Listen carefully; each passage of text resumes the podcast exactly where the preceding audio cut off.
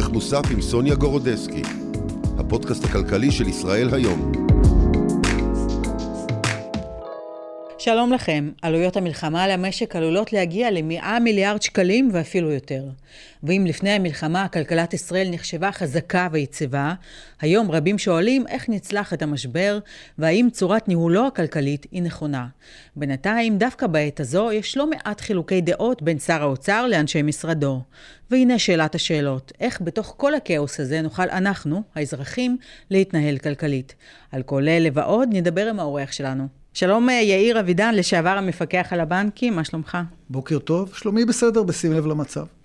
טוב, אה, נתחיל מהשאלה הראשונה. הכלכלנים מעריכים כי עלות המלחמה למשק תהיה לפחות 100 מיליארד שקלים, ואולי אפילו יותר.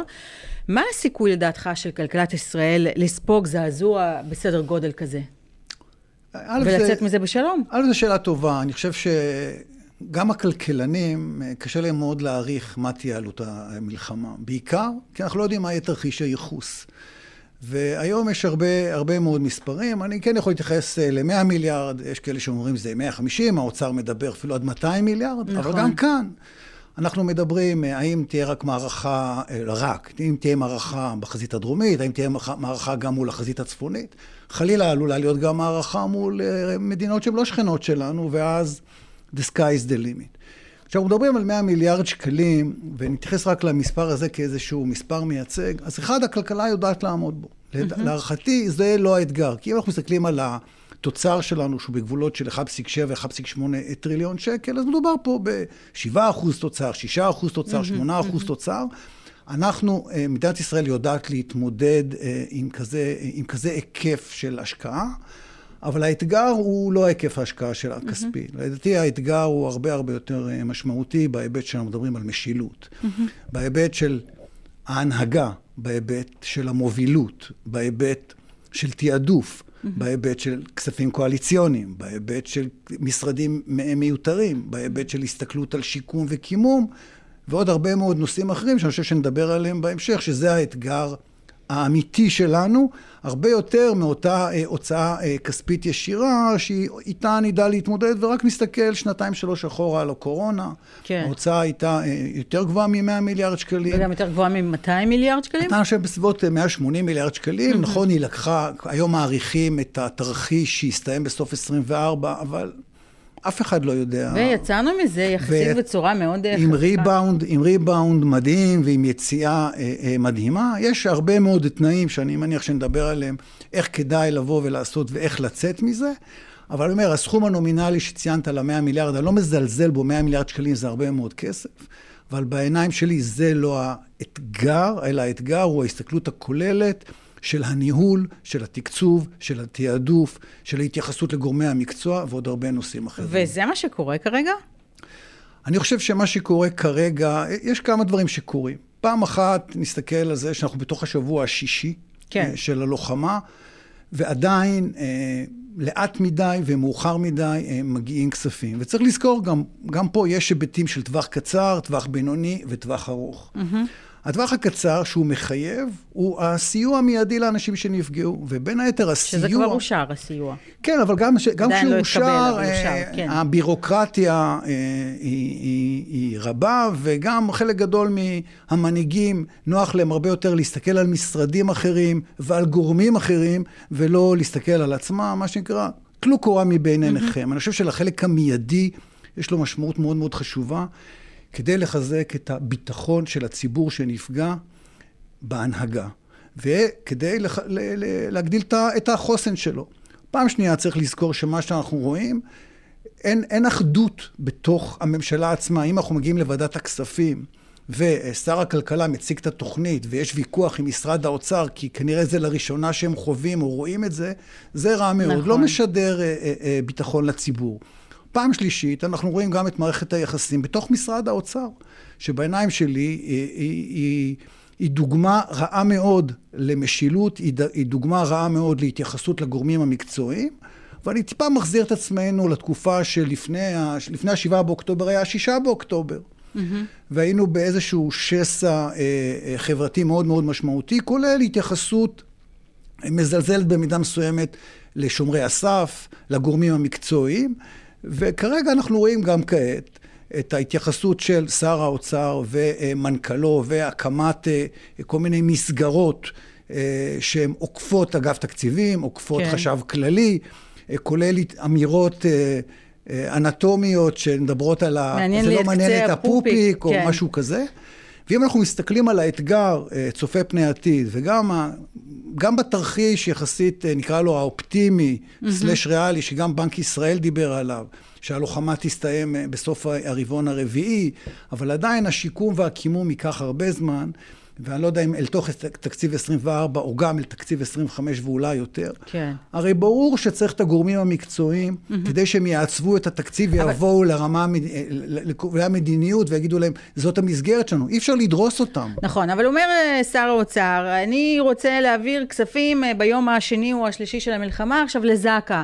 עשרה מיליון שקל, כי זה מה שהם צריכים כרגע. ואז מתחילים, אה, באים חבר'ה מהאוצר ואומרים, הדרג המקצועי, מבקשים להציג קריטריונים. ובירוקרטיה, ומי כמוך מכיר את כל הבירוקרטיה שיש במשרד האוצר ובמשרדי ממשלה אחרים. אז שזה... אפשר להבין אולי גם באיזשהו... אה, א', אני מקבל את מה שאת אומרת. אה, אני חושב, ש... אני חושב שבמונחי הטווח הקצר, אה, ברור שצריך במידה מסוימת לוותר על תהליכים בירוקרטיים, כאשר עדיין... להחליף דיסקט, כמו שעכשיו נכון, נהוג לומר. דיסקט, כן, דיסקט זה למבוגרים כן. שבינינו. נכון. אבל אני אומר, להחליף בינה. את כן. הבינה המלאכותית להפוך לבינה כן. טבעית. כן. אני לא חושב שהדיון היה על עשרה מיליון שקל לכאן או לכאן, אני חושב שזה היה בכספים הרבה הרבה אה, נכון. יותר משמעותיים. כולל ההתייחסות פעם אחת לנושא של כספים קואליציוניים, כן או לא, ולאן ומתי, mm-hmm. ופעם שנייה, כספים שמדברים היום על משרדים מיותרים. הרי בעול... זה כספי ציבור. אה, משרד מיותר הוא מיותר בשגרה והוא מיותר בחירום. Mm-hmm. אני חושב שמשם אה, זה התחיל. כולל הסתכלות על ההבנה שצריך לפתוח, וצריך לפתוח את, אה, את תקציב 24, וגם כרגע ההחלטה של שר האוצר אה, הייתה להסתכל אך ורק על תקציב 23, נכון. ולא להסתכל על תקציב 24. וזה ברור שאם ניכנס לתוך תקציב 24 בלי לפתוח, בלי לשנות את החוק, אז יש כאן איזשהו היבט של המשכיות, וחלק מהדברים הם יהיו אי-רוורסביליים. ואני חושב שזה בדיוק הזמן, במונחי הטווח הקצר, פעם אחת לדאוג להעביר את הכסף המיידי.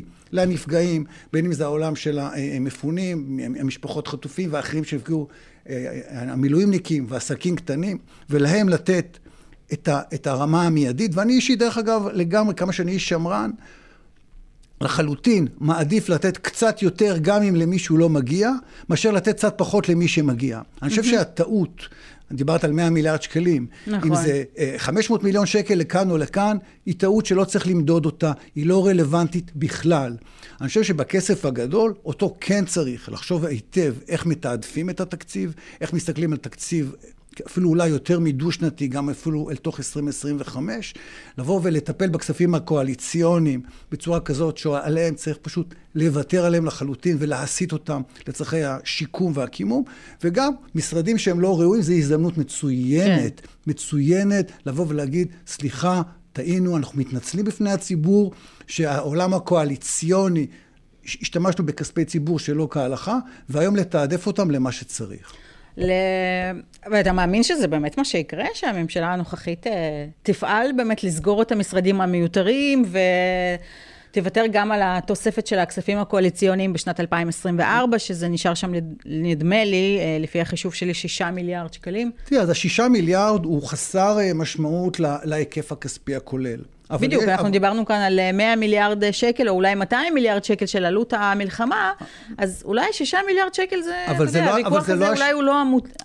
מהותי כל כך. זה לא השישה מיליארד, זה השאלה של תפיסת העולם, כן. זה שאלה של התרבות, זה שאלה אוקיי. של המשילות, זה שאלה של איך מסתכלים מלמעלה עד למטה, איזה דוגמה אישית, איזה מובילות, איזה הנהגה. והשישה מיליארד הוא, הוא, הוא, הוא חלק מהמכלול, ועכשיו צריך להסתכל, אנחנו אה, אנחנו לא אה, משק אוטרקי, אנחנו לא איזה מדינה של רובינסון קרוזו, אנחנו לא אי של יציבות, וחלילה נהפוך לאי של אי יציבות. אנחנו צריכים לזכור, מסתכלים עלינו, קרן המטבע הבינלאומית, מסתכלים עלינו חברות הדירוג. האחריות התקציבית היא חשיבות, חשיבה, חשיבה בעלת חשיבות מרבית. העולם של המשילות נאמרה גם בתקופת השסע החברתי. באו ואמרו, רבותיי, תשמרו על העצמאות של המוסדות. העצמאות של המוסדות זה לא רק היועצת, היועצת המשפטית לממשלה ונגיד בנק ישראל, זה גם הגורמים המקצועיים במשרדים, שהם לא משרות אמון שמשתנות אה, ככל שהמשטר משתנה. הם פה. ולכן חברות הדירוג הבינלאומיות מסתכלות עלינו, הן עומדות ברקע. אה, אה, הורדת הדירוג, שכבר מסתכלים עלינו, שאנחנו נכון, אנחנו שלילית. נכון, כבר הורידו לנו תחזית לדירוג לשלילית. נכון. כן. ובואו לא נזכור, פרמיית הסיכון של מדינת ישראל עלתה. חלק מאותם 100 מיליארד שקל, או יכול להיות שזה יהיה יותר, יצטרכו להיות מגויסים על ידי חוב. חלק יהיה חוב מקומי, וכנראה שחלק יהיה חוב, חיצו, חוב אה, אה, בינלאומי. העלויות האלה הן נגזרות בין היתר מהדירוג של מדינת ישראל. אנחנו צריכים להיות מאוד מאוד ערניים, ועדיין להפוך להיות אטרקטיביים גם בשוקי ההון הבינלאומיים, לגיוס חוב ככל שנצטרך. Mm-hmm. אתה צופה דרך אגב איזושהי בעייתיות בגיוס חוב בסדר גודל כזה על ידי מדינת ישראל בעולם? אז אני אומר... כתוצאה מבאמת אה, עלייה בפרמיית הסיכון, ויכול להיות שבאמת בנק, אה, משרד האוצר יצטרך להלוות כספים מבנק ישראל, כפי שראיתי ב... אז ראיתי איזה אמירה... באחד המקומות, כן. אבל אני אחר כך גם ראיתי הכחשה גורפת שיצאה מכיוון אה, החשב הכללי, ו... תראי, זה, אנחנו, כן. בואו נזכור גם מה היה לפני ה-7 באוקטובר. אנחנו אה, מדינה שנכנסנו למשבר הזה במצב טוב, יחס חוב תוצר הוא, אה, הוא, הוא, הוא טוב, הנושא של תעסוקה מלאה, שוק, שוק תעסוקה מאוד מאוד הדוק, והעולם הבינלאומי בסך הכל אוהב אותנו. נכון שבתשעה חודשים ערב המלחמה, אה, קצת נפרדנו מהכלכלות המערביות המובילות, פחות השקעות בינלאומיות, פחות סטארט-אפים נפתחו, הבורסה בישראל אה, אה, אה, קצת ברחה מהבורסות העולות כלפי מטה, השקל מאוד נחלש ועוד דברים אחרים. אבל עדיין, אנחנו מדינה בהחלט אטרקטיבית, ואני חושב שיש ביטחון במדינה וביכולת של המדינה. אנחנו לא סתם start-up nation, התעשייה הביטחונית שלנו היא תעשייה מובילה.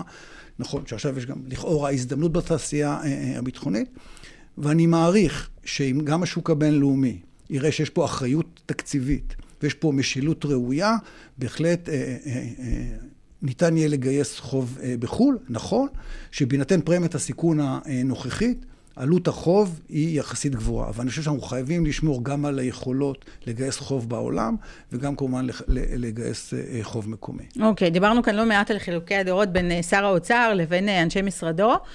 אה, אבל בשורה התחתונה, אם אנחנו גם מסתכלים על זה, אנחנו, מדינת ישראל אה, נמצאת אה, בתקופה מאוד קשה פיננסית, לא רק פיננסית כמובן, והאם אתה חושב שהאוצר שלנו, של המדינה, מנוהל בידיים טובות?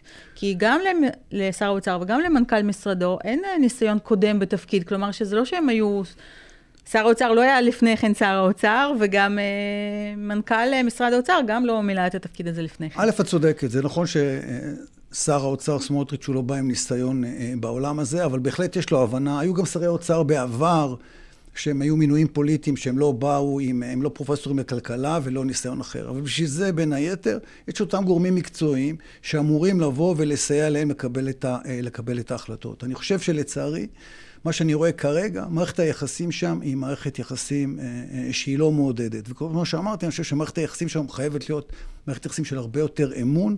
כי האחד צריך את השני לאורך זמן, והגורמים המקצועיים חייבים לבוא ולהמליץ בפני שר האוצר ובפני הממשלה לגבי התעדוף התקציבי אה, אה, צופה פני עתיד כדי לשקם אותנו. היציאה שלנו מאותו משבר, ולא חשוב כרגע מתי הוא יסתיים, הוא מסתיים בסוף הרבעון הרביעי, mm-hmm. או באמצע 24, או לתוך 25.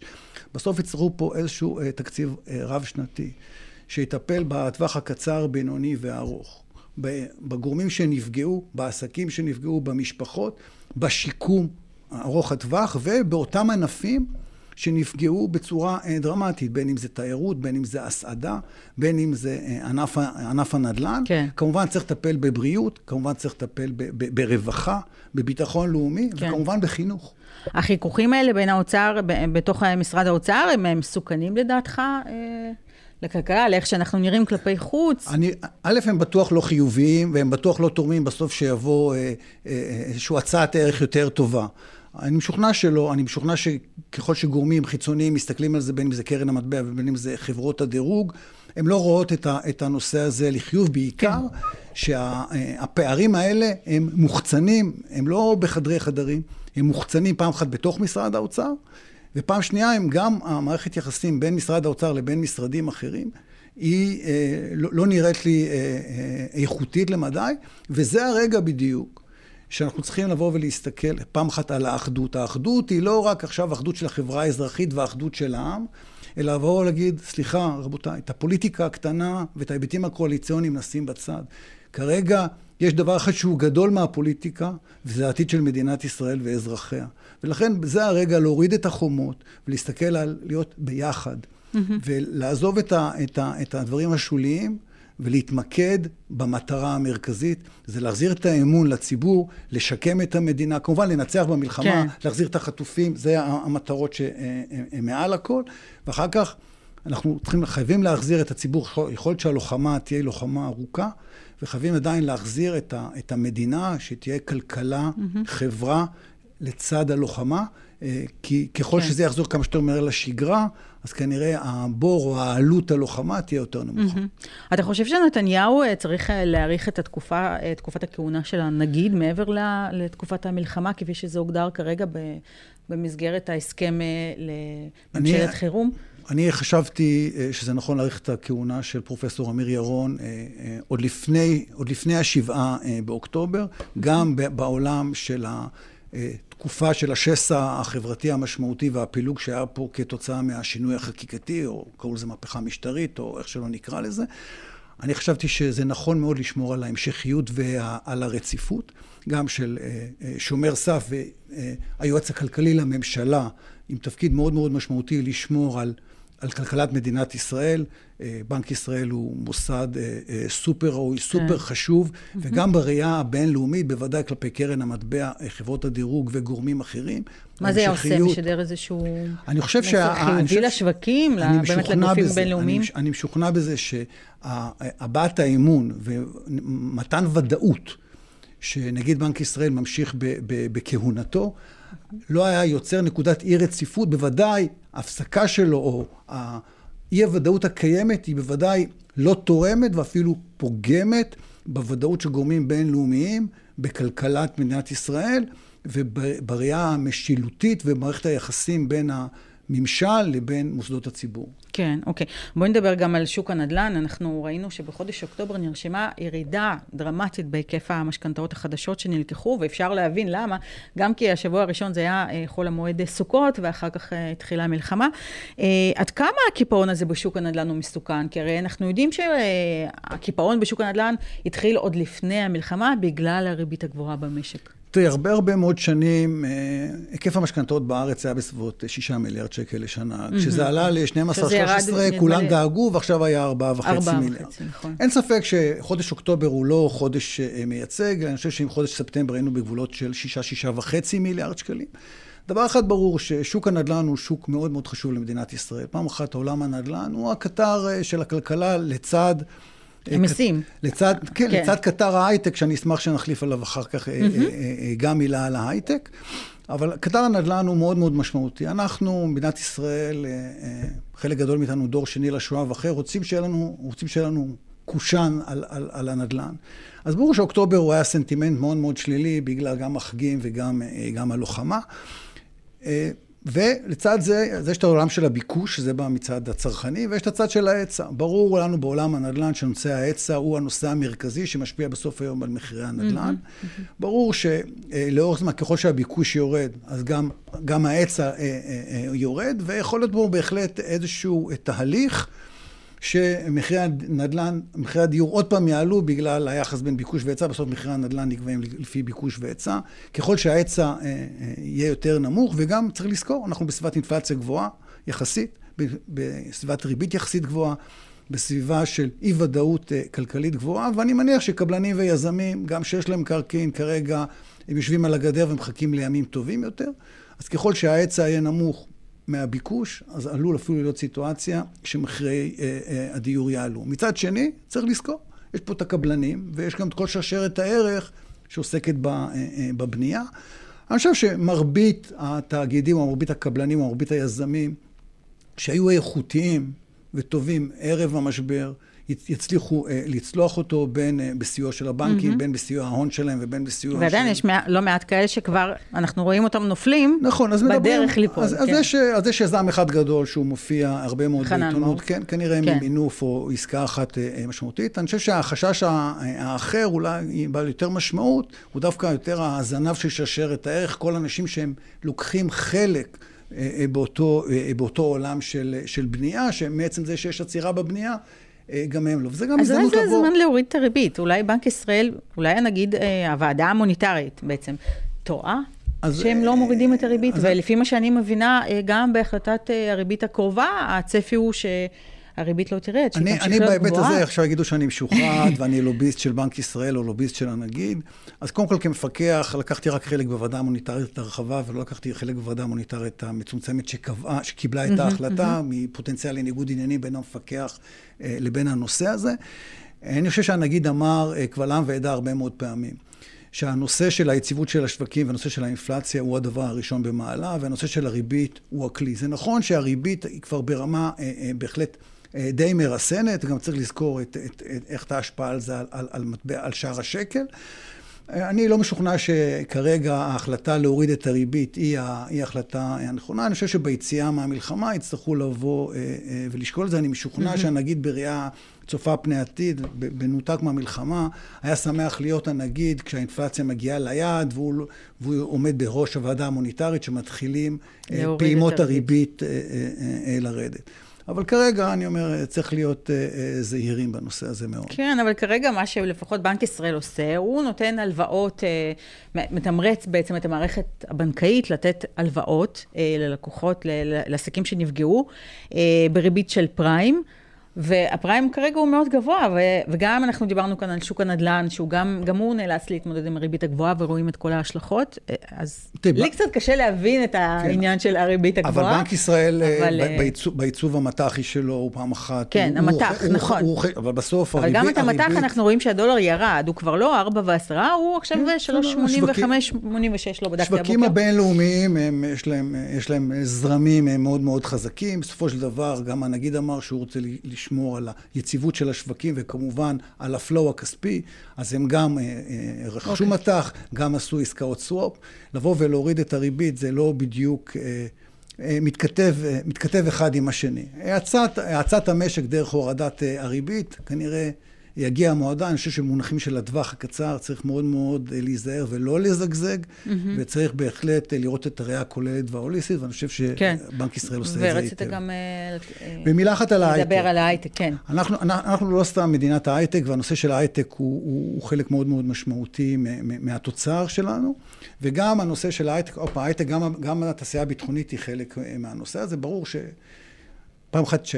כשהשקל נחלש, אז היצוא הטכנולוגי אה, בהחלט נהנים ממנו. העולם הביטחוני, נזכור שהוא גם חלק מהטכנולוגיה, הוא נהנה, נהנה, לפחות כספית, מהעולם של מלחמת רוסיה-אוקראינה. גם עכשיו התעשייה הביטחונית מספקת, בעל כורחנו, אבל אה, אה, את הצרכים האלה. מצד שני, העולם, עוד, עוד בתשעה חודשים שלפני...